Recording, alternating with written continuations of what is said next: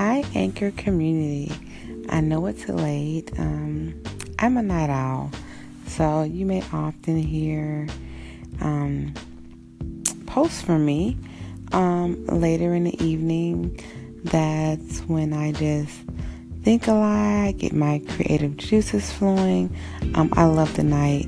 Um, it's it's clear, no noise. I'm able to think and um, get a lot accomplished at night. But I want to talk about something that I read from a friend. She posted it on Facebook. And if you're listening, I love you, boo. but I really want to talk about this. She posted um, just to kind of just sum up that she would love to just have a community, a community of not just women but families uh, to help raise and mold children and you know we all can do everything you know together. And she's not speaking of any type of polyamory or anything like that. But do you remember back in the old days rearing and raising um, learning? It didn't just come from your mom or your mom and dad. It came from mom, dad, aunts, uncles, grandparents, great grandparents, your neighbor, you know, the people down the street that will watch you. It was a whole community. And it made me think, wow, we have become just autonomous beings. And why is that? Why was why must everything now be autonomous? Or oh, I can raise my kids by myself, or I don't need any help. Oh, you know, we're fine over here. We don't need any help.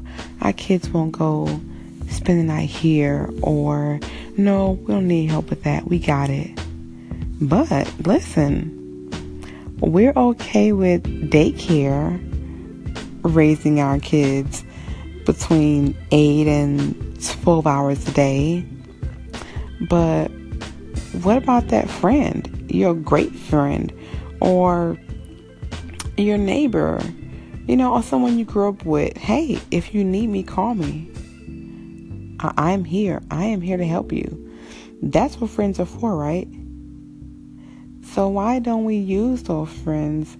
Rather, we'll use like I said, daycare or depend on school to raise our children, what happened to the community?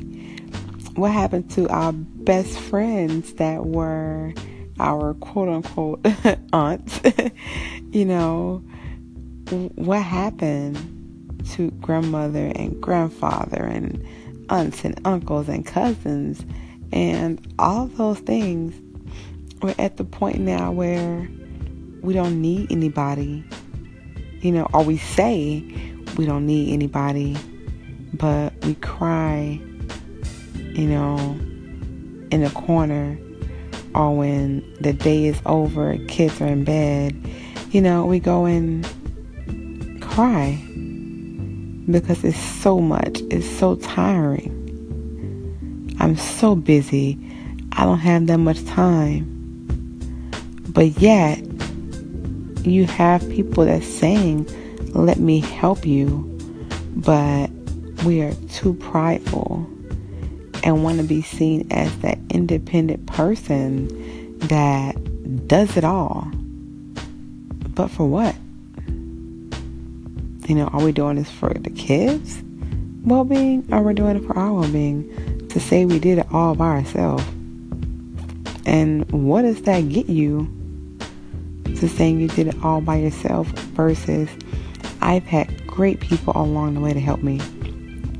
And for people that are listening, this is not geared towards just, you know, women in any way.